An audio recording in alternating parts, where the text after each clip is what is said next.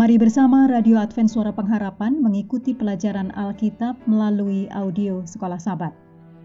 Shalom bagi semua sahabat pendengar. Kabar baik bahwa kisah dan kesaksian terkait siaran dan pelayanan AWR Indonesia kini dapat diikuti secara berkala, baik melalui siaran harian Radio Advent Suara Pengharapan setiap minggu kedua dan keempat, juga melalui YouTube dan Facebook AWR Indonesia. Terima kasih banyak untuk yang sudah menyampaikan dan masih terbuka bagi Anda semua untuk segera SMS atau telepon ke nomor AWR di 0821 1061 1595 atau di nomor 0816 1188 302 untuk WhatsApp dan Telegram. Kami tetap menunggu dukungan Anda. Selanjutnya kita masuk untuk pelajaran hari Rabu tanggal 13 Juli. Judulnya Warisan Abadi. Mari kita mulai dengan doa singkat yang didasarkan dari Matius 6 ayat 13. Dan janganlah membawa kami ke dalam pencobaan, tetapi lepaskanlah kami daripada yang jahat. Karena engkaulah yang empunya kerajaan dan kuasa dan kemuliaan sampai selama-lamanya. Amin.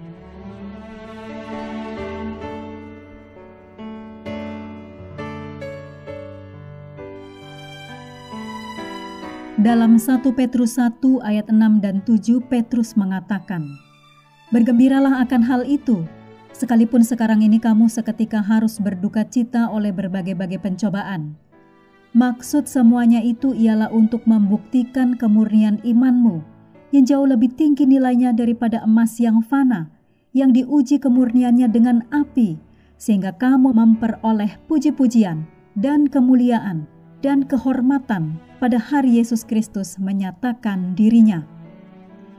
Petrus menulis kepada orang-orang yang berjuang melalui kesulitan dan sering merasa sangat sendirian.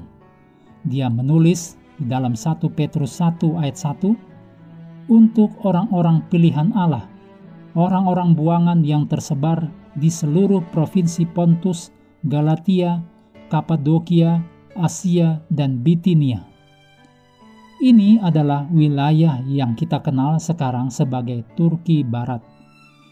Beberapa ayat kemudian, Petrus mengatakan dia tahu bahwa mereka sedang mengalami duka cita oleh berbagai-bagai pencobaan. Demikian ditulis dalam 1 Petrus 1 ayat 6.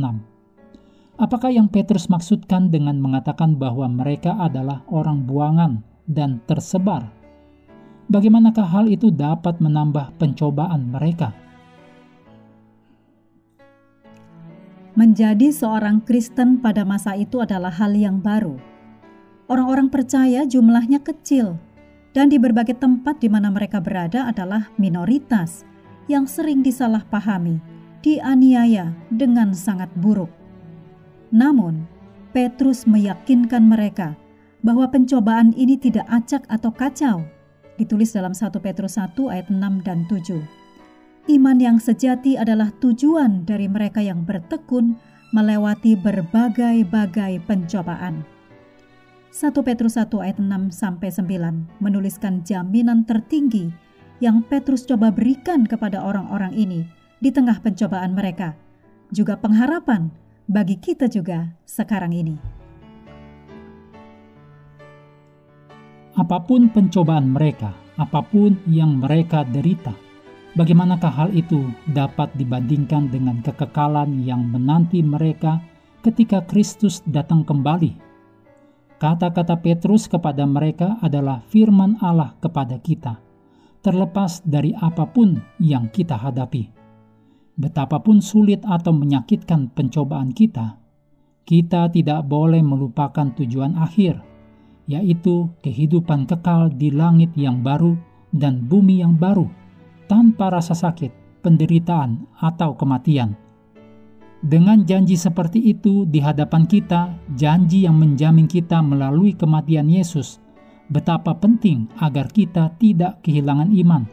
Tetapi sebaliknya, di tengah pencobaan kita, mintalah Tuhan untuk membersihkan kita dari segala sesuatu dan dari apa pun yang menghalangi iman kita. Hendaklah kita terus tekun mengambil waktu bersekutu dengan Tuhan setiap hari bersama dengan seluruh anggota keluarga.